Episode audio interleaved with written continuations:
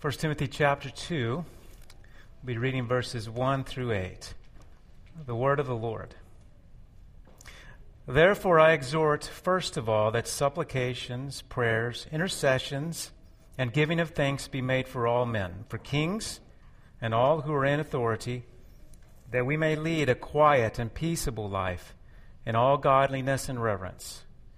For this is good and acceptable in the sight of God our Savior who desires all men to be saved and to come to the knowledge of the truth.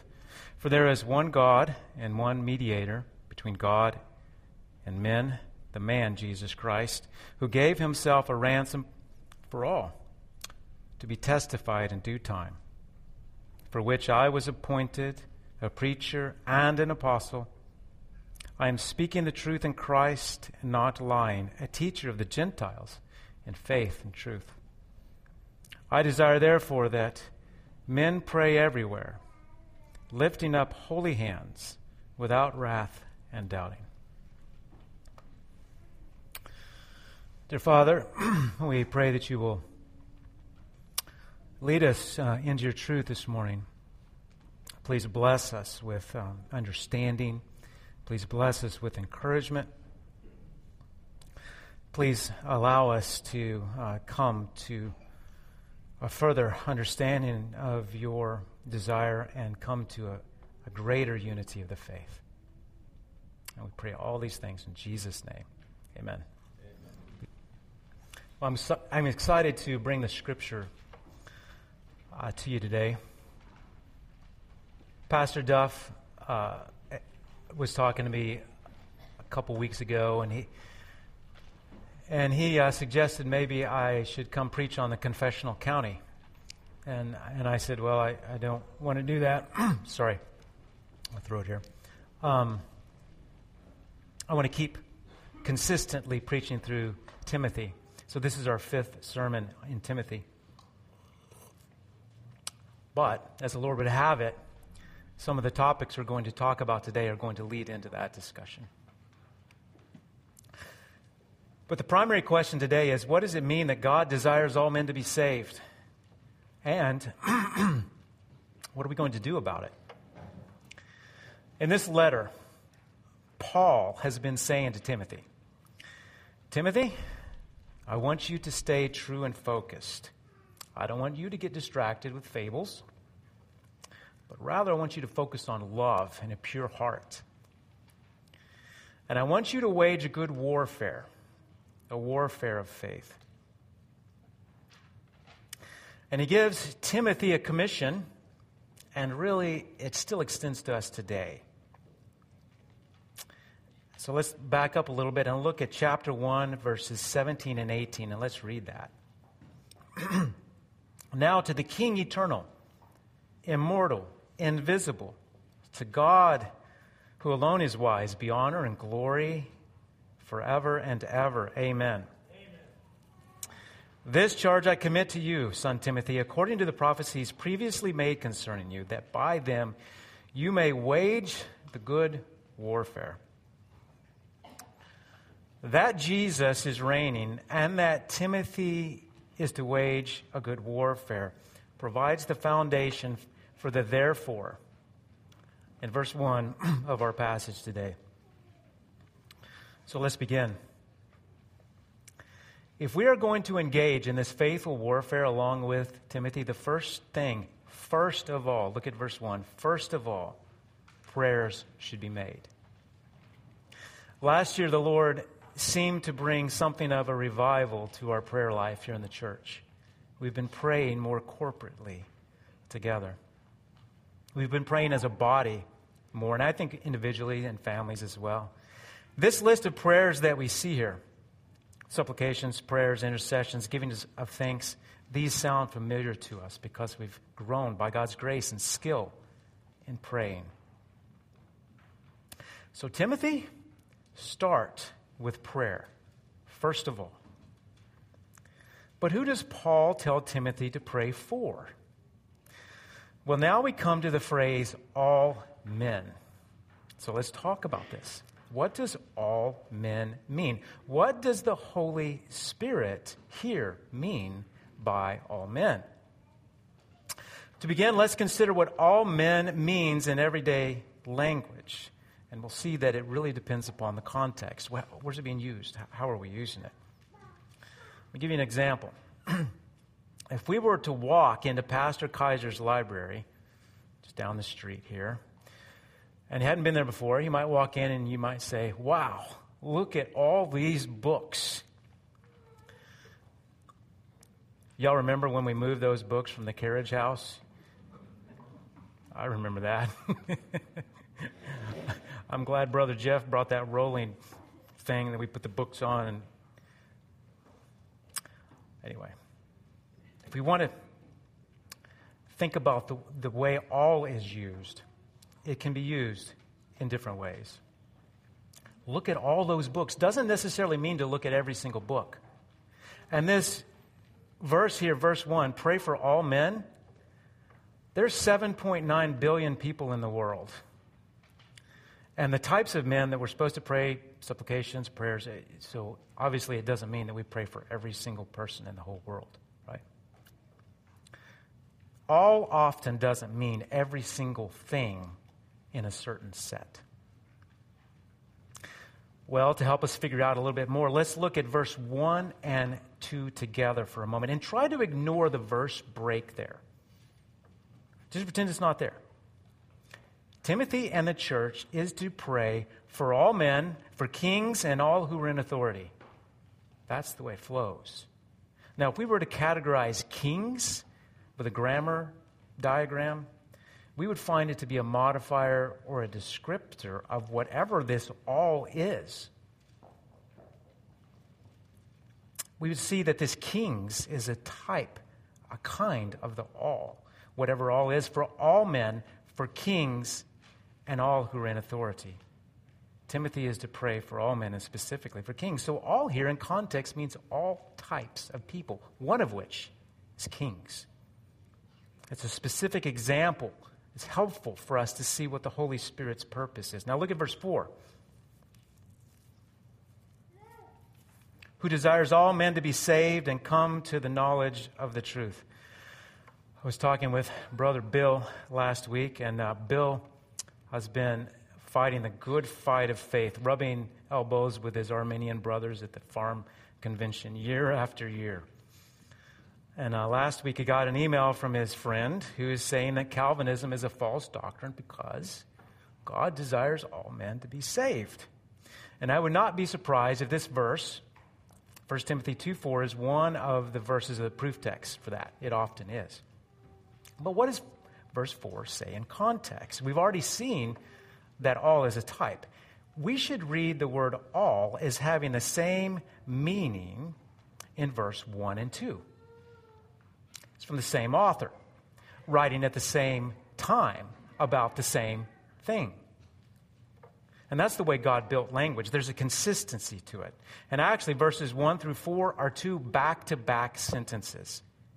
So if you say all, and then say all again in the next sentence, we should assume the same meaning. So, likewise, the all men that we see here in verse 4 also means all types of men. So essentially we have this. God desires all kind of men to be saved and to come to the knowledge of the truth, even kings. But this passage isn't over. The logic flow continues. This is the flow.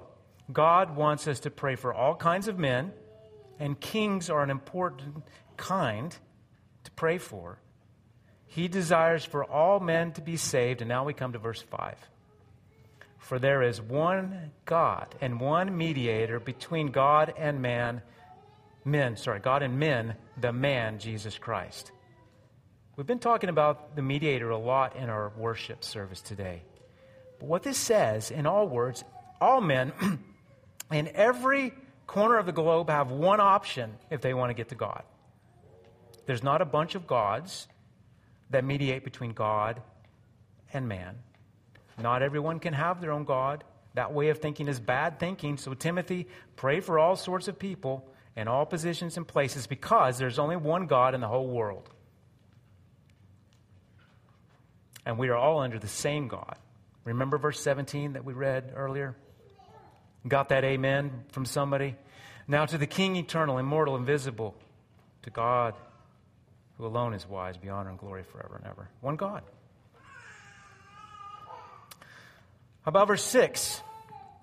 Who gave himself a ransom for all. Here we see God gave himself a ransom for all. all right. Well, we might as well concede defeat to our Arminian brothers.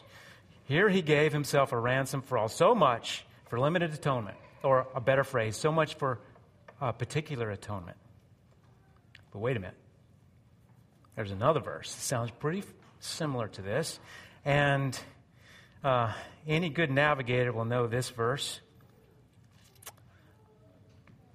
You have it memorized. It's Mark 10:45 and it says this, "For even the son of man did not come to be served, but to serve and to give his life a ransom for many."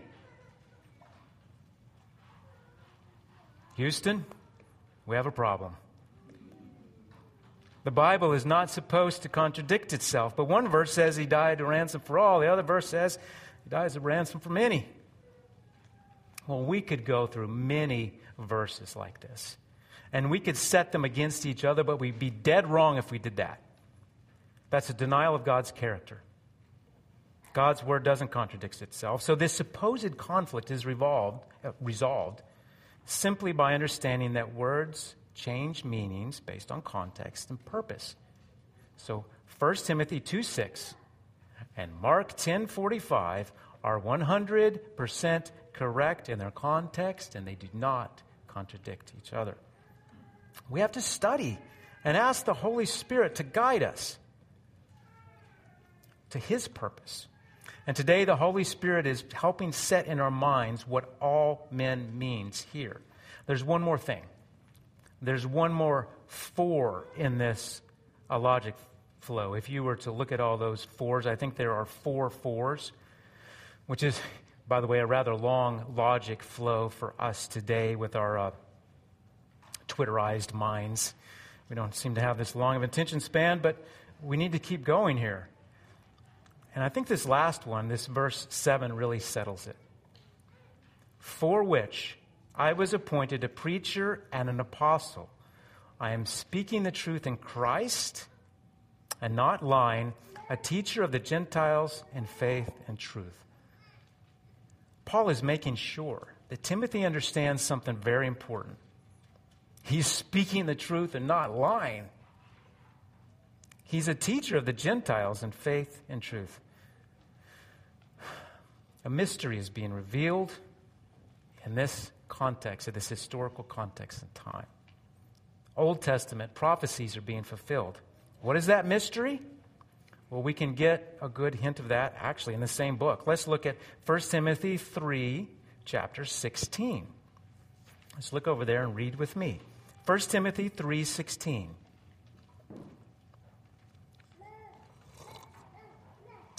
And without controversy. Great is the mystery of godliness. God was manifested in the flesh, justified in the spirit, seen by angels, preached among the Gentiles, believed on in the world, received up into glory. With all these grand things, Jesus is now preached among the Gentiles. That's a big deal. Paul's convincing uh, Timothy that he, Paul, that is, is really and truly a preacher to the Gentiles. Remember that Timothy, to some extent, has his foot in two cultures. And up until this point, the Jews had a special status, and still do in some sense. Those of you who are firstborn children, you had a special status at one time. You were the only one. But then, oh boy, here came a little brother or a little sister. And while that is wonderful, something has changed. And we know this from the parents' perspective, we know this from children's perspective. Yes, it's coming to you, Jared. Coming. Sometimes that's a little difficult to accept.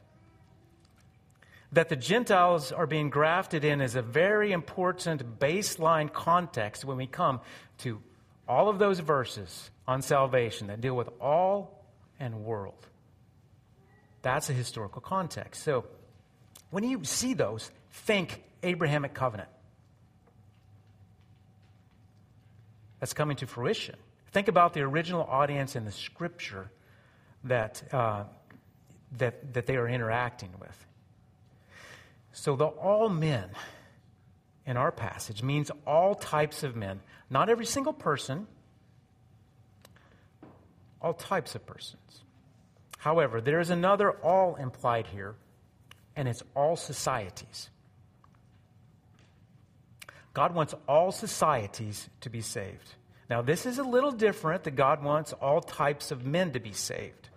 God is not wanting to save all types of countries.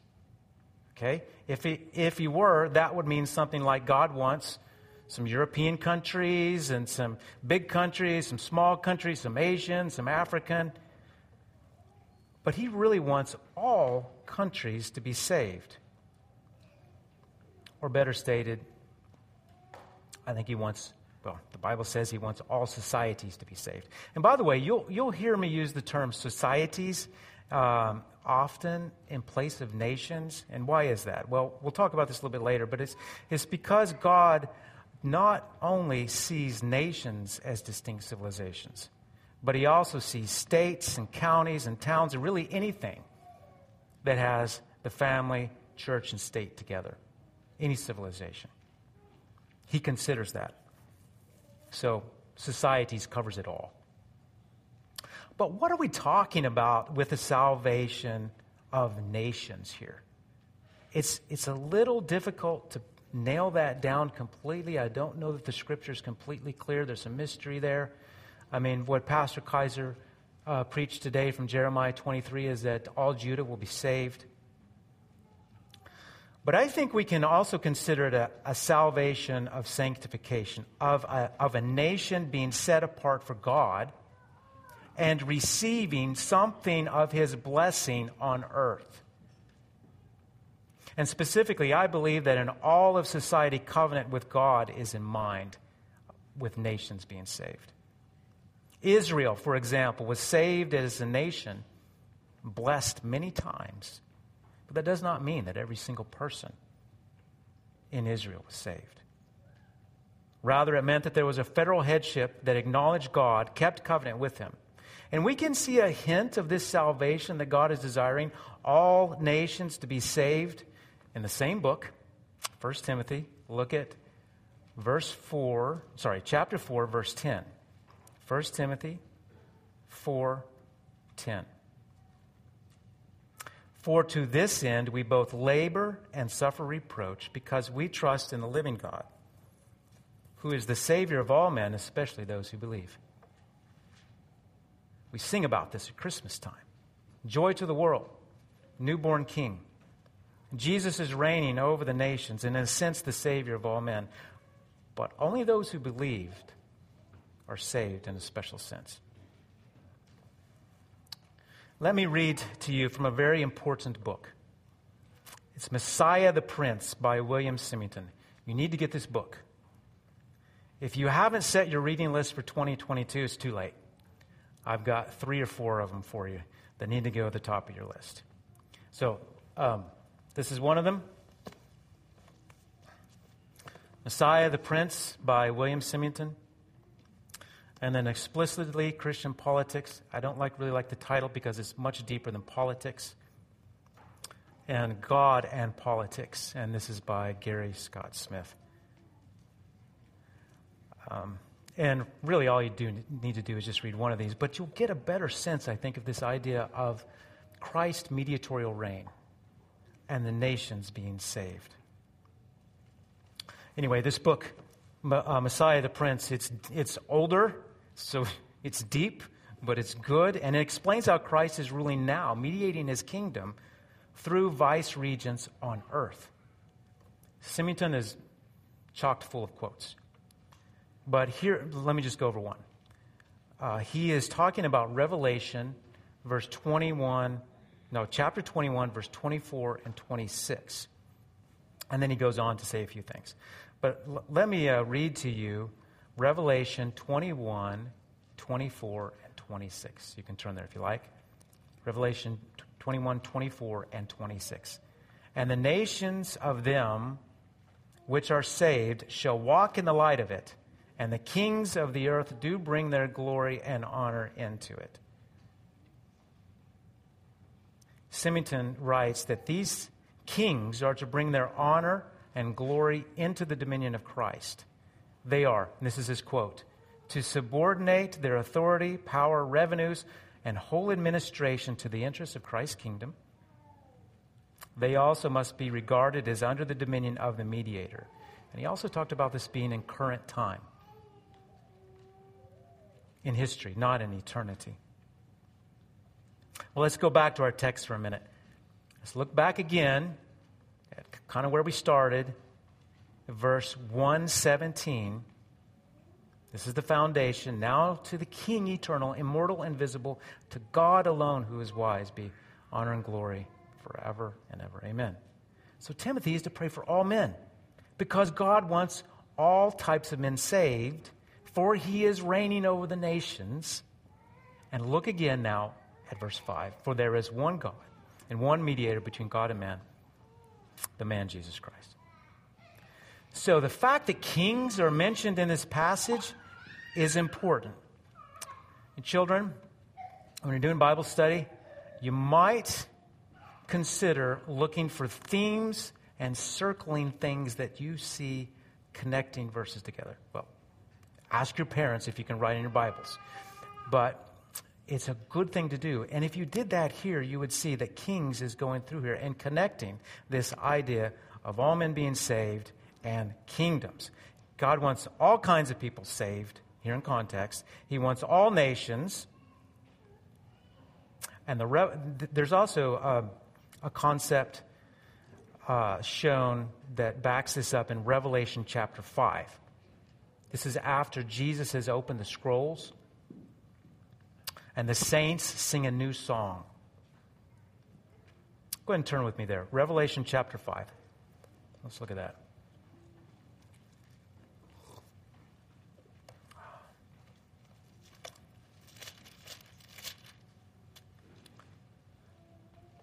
Revelation 5, verse 9.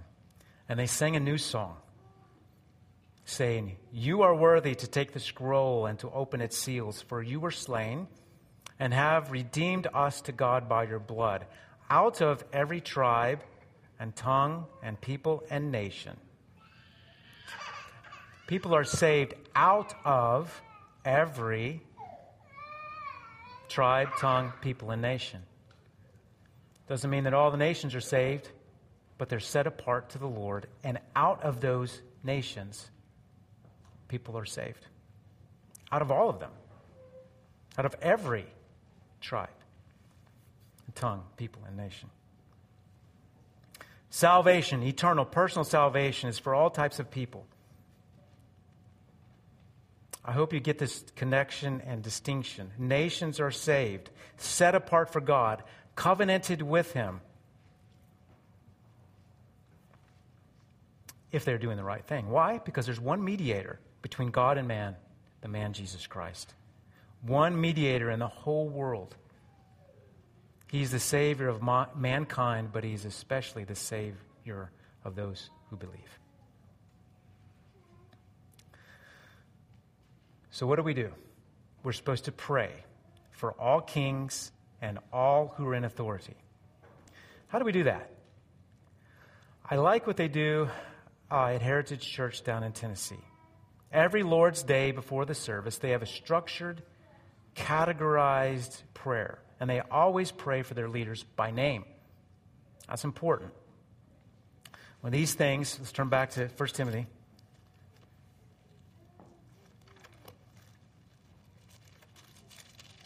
Chapter 1. These things to pray for supplication, prayers, intercessions, giving of thanks. That means it's really good if we know the people. It's good to pray for policy but we're commanded here to pray for people. And so I think that's a good way to do it. Also, when we interact with a civil magistrate, we should let them know their position according to God. And I try to do this when I write. I just give a little snippet that Christ is reigning. You're his vice regent. Please follow him. And, you know, I mean, it's an honorable thing.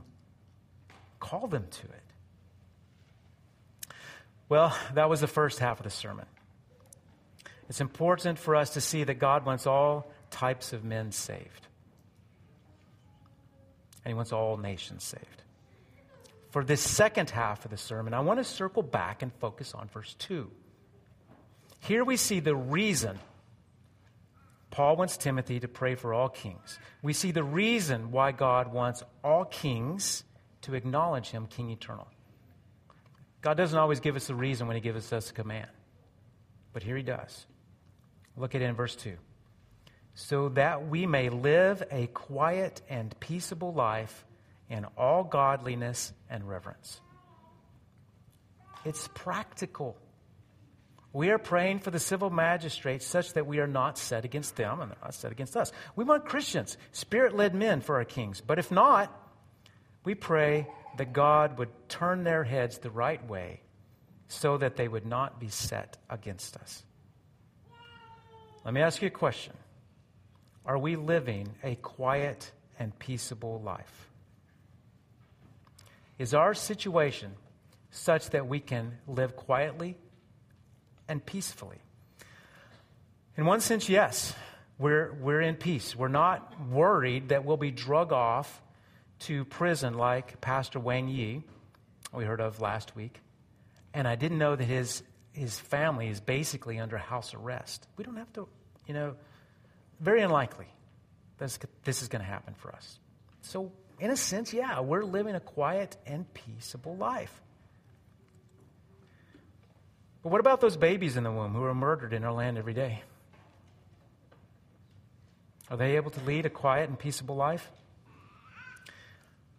What about the fact we are still restricted in so many ways because of this pestilence that has been with us for two years? We just had a family uh, cancel their visit uh, to come see us because they got the plague. I deal with it about once a week with my dad in assisted living. And at, at Christmas Eve, we're talking about vaccine mandates. Now, what's the cause of all this? The cause of the pestilence should be more of an issue to the church than, than the things that are going on. And one of the main causes, not the only cause, but a foundational one, is that we have an uncovenanted civil magistrate. We haven't acknowledged God. Some say we in this country did it in the Mayflower Compact. Last year was the 500th anniversary of the May, or 400th. I think it's the 400th. Thank you. 400th anniversary of the Mayflower Compact. And it was not a blip on our nation's conscience. God's laughing at, us, holding us in derision, and He will until we kiss the son. I'm convinced of that. These books, I think you'll be convinced of it as well. So, the quiet and peaceable life that we have, we do in some sense, by God's grace. He's, he's been good to us. It could be a lot worse.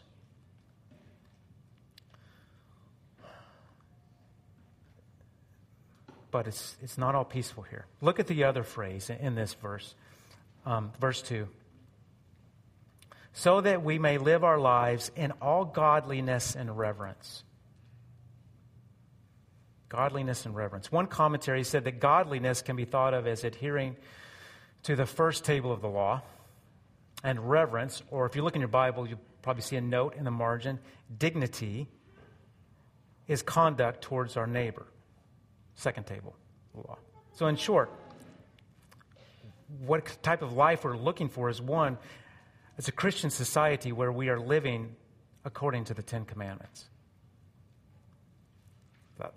You know, do we have that? Let me tell you a story that's familiar to many of you, maybe all of you. A story about a society's relationship to its king, in this case, a queen. Mary Stuart, also known as Mary, Queen of Scots. She was the only surviving legitimate child of King James V of Scotland she was six days old when her dad died.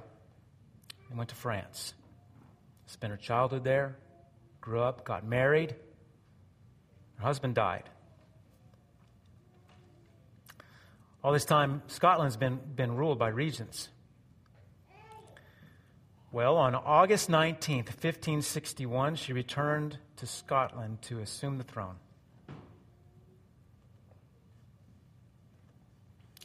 And that first Lord's Day, after her return to her native land, she wanted to take the Mass.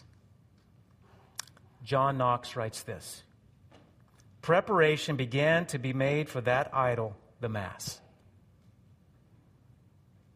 Well, Knox and the other godly men didn't like this. They were going to intervene and not allow it to happen. But on that Lord's Day, a man named Lord John Stuart stood guard at the door.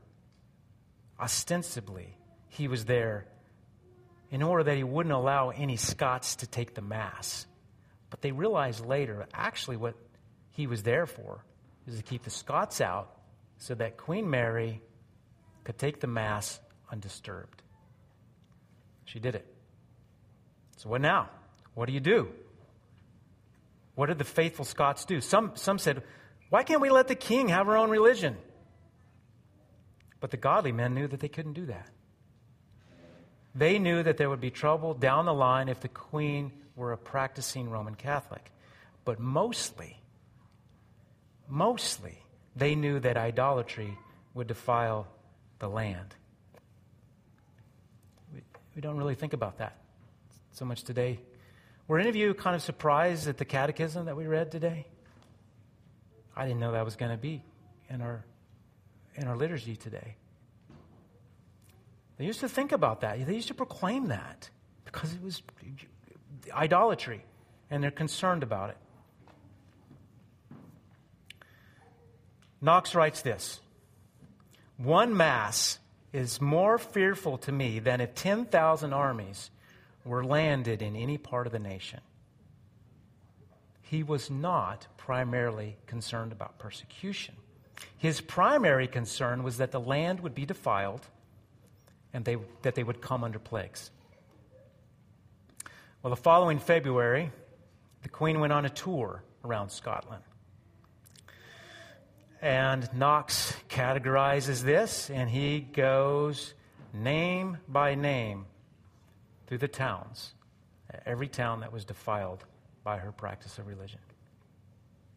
He had good reason to believe this.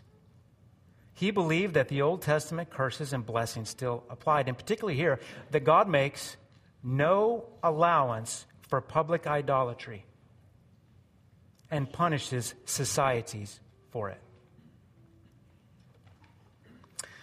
Well, a little later, Queen Mary was given a Bible at something of an inauguration ceremony. It was passed to her. She didn't want it.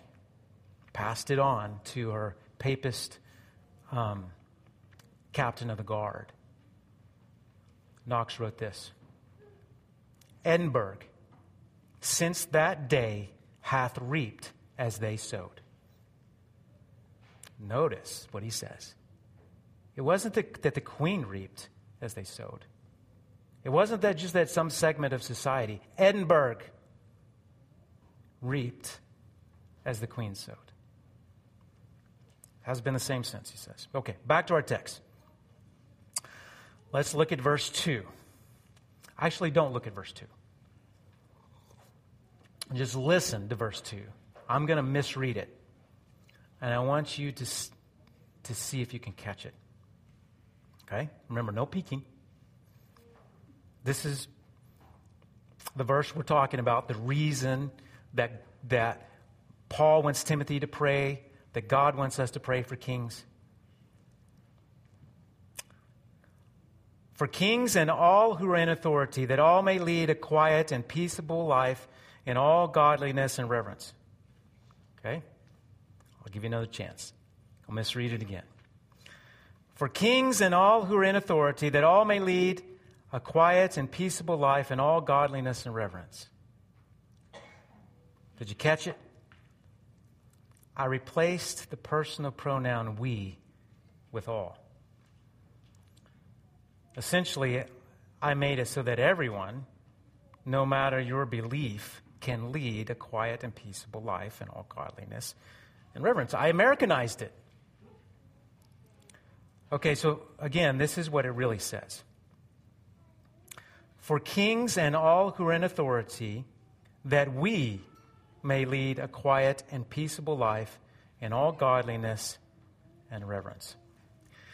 I agree with Joe Morecraft. He preached on this verse.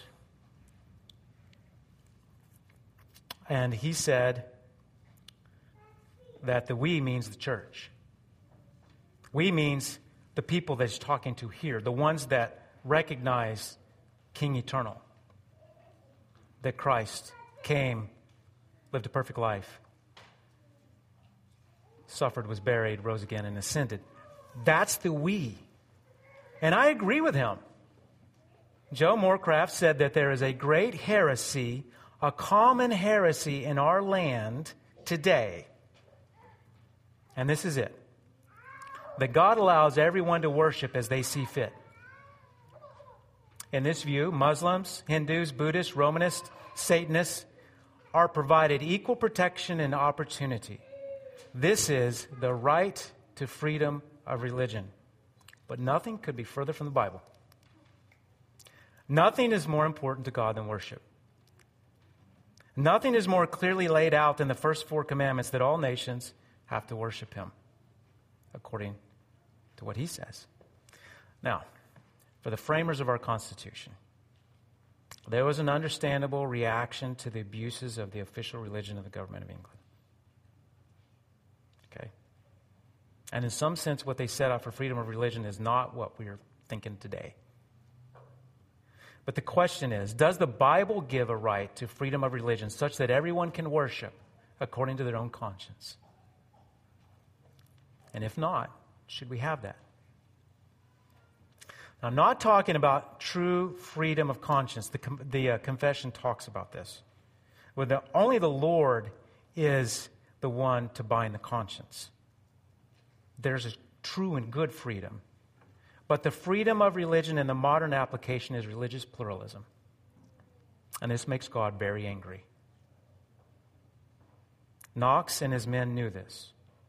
And by the way, the Roman church is more idolatrous today than during Knox's day.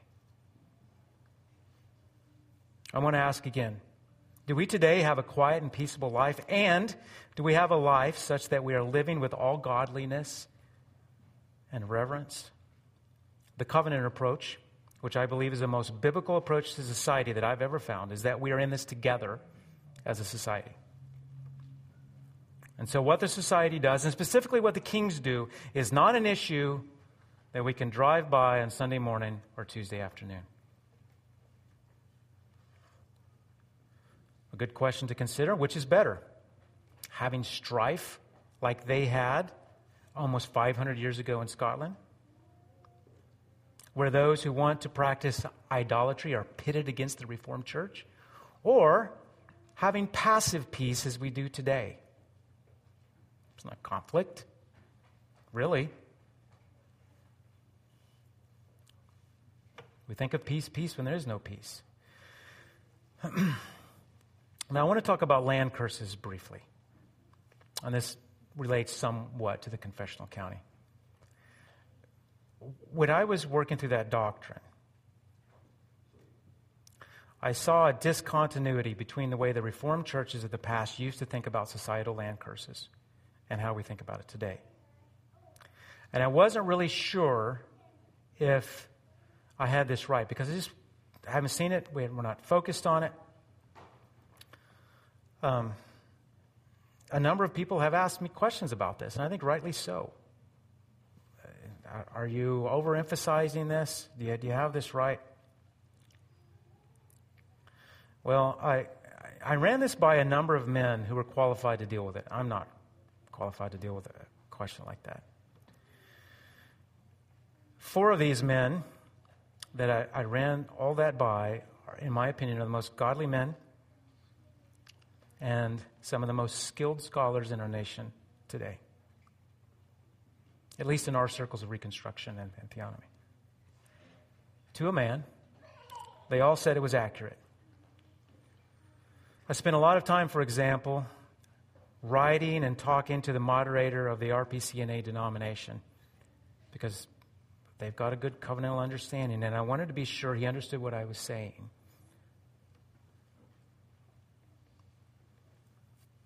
Particularly, what does it mean for today?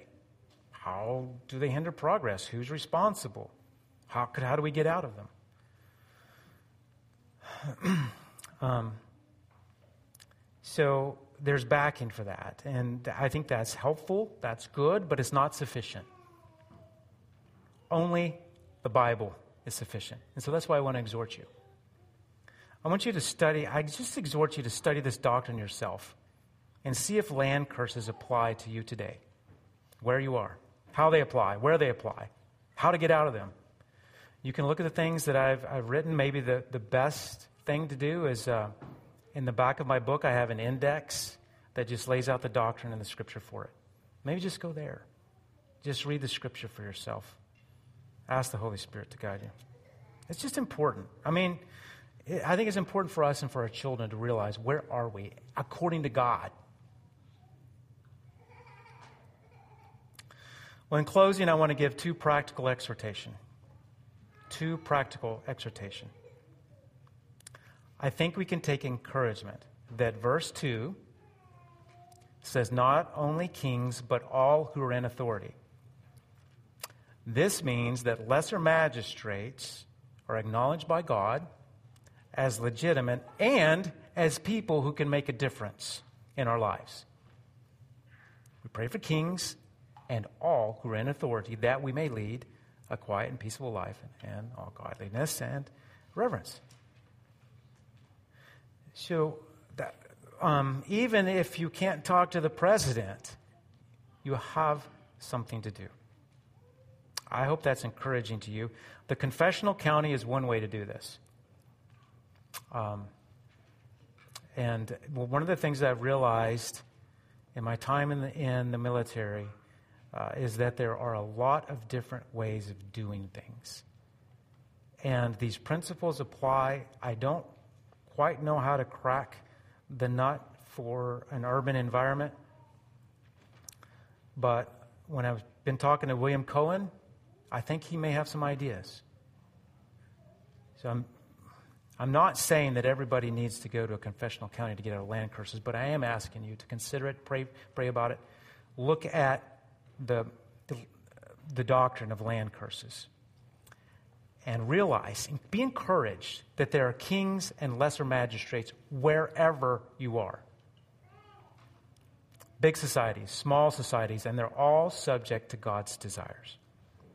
Secondly, in verses 1 and 2 of our passage today, which is just really just one sentence, God gives us a tangible, workable doctrine of prayer. Those prayers that are listed in verse 1 are the instruments that God uses to create the effect in verse 2. We need to be reminded that prayer really works. And here it says that prayers for kings and lesser magistrates actually changes our lives, changes the lives of everyone. And why is that? What's the driving factor behind the fact that these prayers are fulfilled. God says they will be. It's this if we pray according to God's will, then we are praying according to God's desire. If we're praying according to God's will, we're praying according to God's desire. What He wants. And guess what? God always gets what He wants. That's the underlying logic behind prayer. Pastor Duff is going to preach on the Great Commission next, next week. I won't be here. I, I hope to listen to it. I just want to add one, maybe give one thing as, as we go forward. Is that we can have great confidence that God answers prayer and that He wants all men of all types to be saved. He wants all nations to be saved. And so I just, uh, I'm thankful for this challenge and this doctrine that comes to us in the scriptures. Let's pray. Heavenly Father, we, um, we've seen that you desire all men to be saved. And I thank you for uh, showing us what you mean by that. I pray that you will help us in our evangelism, that you will um, give us confidence as we go forward in prayer. Father, I pray that we will consider whether or not we are in a situation where we have the ability to live a quiet and peaceable life to live a life in all godliness and reverence, to work for this for our generations after us, and really to work for this because you are the King eternal. You are immortal. You are invisible. You are the only wise God. And you're the one that's deserving of all of our honor and glory forever and ever. In Jesus' name, amen.